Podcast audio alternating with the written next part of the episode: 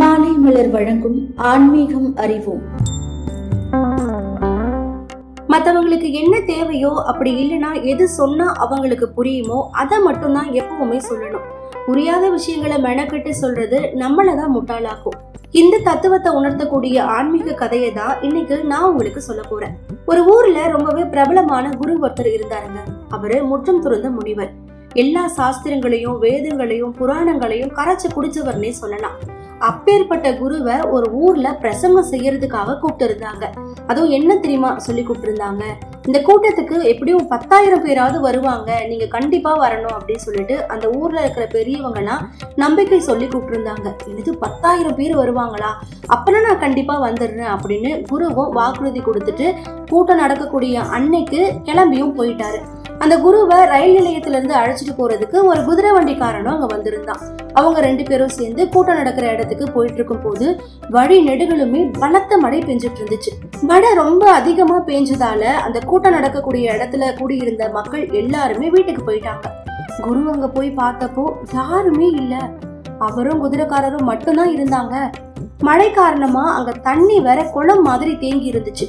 கூட்டத்தை இனி நடத்தவே முடியாது அப்படின்ற நிலைய கண்டதுமே குருவுக்கு பெரிய ஏமாற்றம். இந்த குதிரைக்காரன் மட்டும்தான் இருக்கான். அவன் ஒருத்தனுக்காக நாம பிரசங்கம் செய்யணுமா? அப்படின்னு குரு நினைச்சாரு. அதுக்கப்புறமா குதிரைக்காரனை பார்த்து இப்போ என்னப்பா செய்யறது? அப்படின்னு கேட்டாரு குரு. அதுக்கு அந்த குதிரைக்காரன் எனக்கு ஒன்றும் தெரியாதுங்க ஐயா சாமி. ஆனா ஒண்ணுங்க நான் முப்பது குதிரைங்க வளர்க்குறேன். அதுங்களுக்கு புல்லு வைக்க போகும்போது எல்லா குதிரையும் வெளியே போயிடுச்சுன்னு வச்சுக்கோ சாமி. அங்கே ஒரே ஒரு குதிரை இருந்துச்சுன்னா அந்த ஒரு குதிரைக்கு மட்டும் நான் புல்ல வச்சுட்டு வந்துடுவேன் சாமி. நான் அந்த ஒரு குதிரைக்கு தேவையான புல்ல வச்சுட்டு தான் வருவேன் அப்படின்னு அவன் அழுத்தி சொன்னான். குதிரைக்காரன் இப்படி சொன்ன உடனே யாரோ தன்னை ஓங்கி அரையிற மாதிரி இருந்துச்சு அந்த குருவுக்கு. அவர் குதிரைக்காரனுக்கு ஒரு சபாஷ் சொல்லிட்டு அவனுக்கு மட்டும் தன்னுடைய பிரசங்கத்தை ஆரம்பிச்சாரு. எந்த அளவுக்கு தெரியுமா? தத்துவம் மந்திரம் பாவம் புண்ணியம் சொர்க்கம் நரகம்னு சரமாரியா பல விஷயங்களை பத்தி பேசி பிரமாதப்படுத்திட்டாருன்னே சொல்லலாம். ஒரு வழியா பிரசங்கம்லாம் முடிச்சு மூச்சு வாங்கி வந்து நின்று குதிரைக்காரனை பார்த்து எப்படிப்பா இருந்துச்சு என் பேச்சுன்னு பெருமை பொங்க கேட்டாரு குரு. ஐயா நான் குதிரைக்காரங்க சாமி. எனக்கு எதுவும் தெரியல. ஆனா உண்மையே ஒண்ணு மட்டும் சொல்லட்டுமா?